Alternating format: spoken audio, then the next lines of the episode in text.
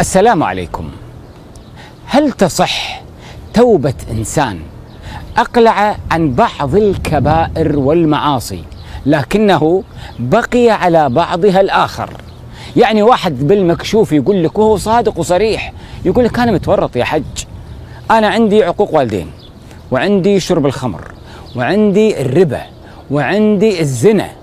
فلو أني أستطيع أن مثلا أصلح علاقتي بوالديني وأبرهم وأتوب من هذه المعصية وأتوب أيضا من الزنا. لكن أموالي الربوية مرتبطة بشركات وبعقود لا أستطيع. الربا ما أقدر. هل تقبل توبتي فيما أستطيع الإقلاع عنه من معاصي؟ إذا بقيت على بعض المعاصي الأخرى يسمونها تبعيض التوبة. واحد يقول لا لا يا حبيبي. التوبة توبة.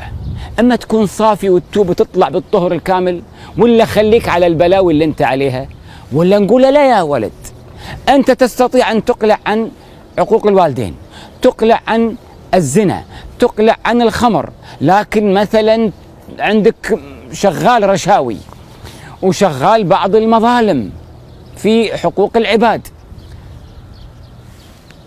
الجواب الصحيح كما قال الإمام النووي في باب التوبة في رياض الصالحين. وأكد ذلك غيره من الفقهاء كابن القيم في كتاب مدارج السالكين. وشارح رياض الصالحين العلامة ابن كمال باشا زاده في المجلدات الكبيرة.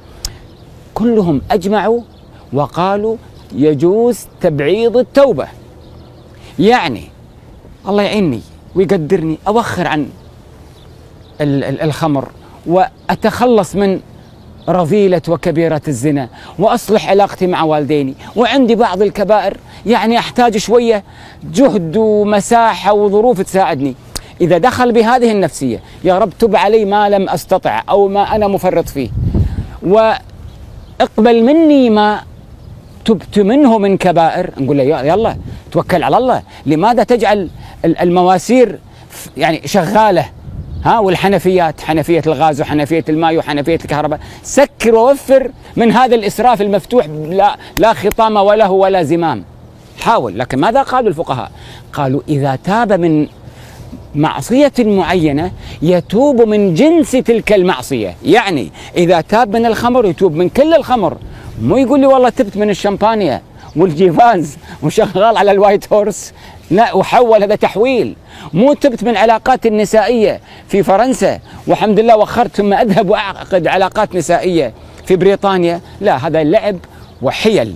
نحن ندعو الناس أن يقبلوا على الله سبحانه وتعالى ويعينوا أنفسهم في الإقلاع عن ما يستطيعون من كبائر ولا يطمئنوا إلى ذلك الاسترخاء من الكبائر التي يبقون عليها. إنما يحاولون يبذلون جهدا. نفتح باب الأمل ونجاهد أنفسنا في الأيام الفضيلة. لعل الله سبحانه وتعالى يأخذ بأيدينا إلى الرحمة والنجاة في الدنيا والآخرة. وفق الله الجميع.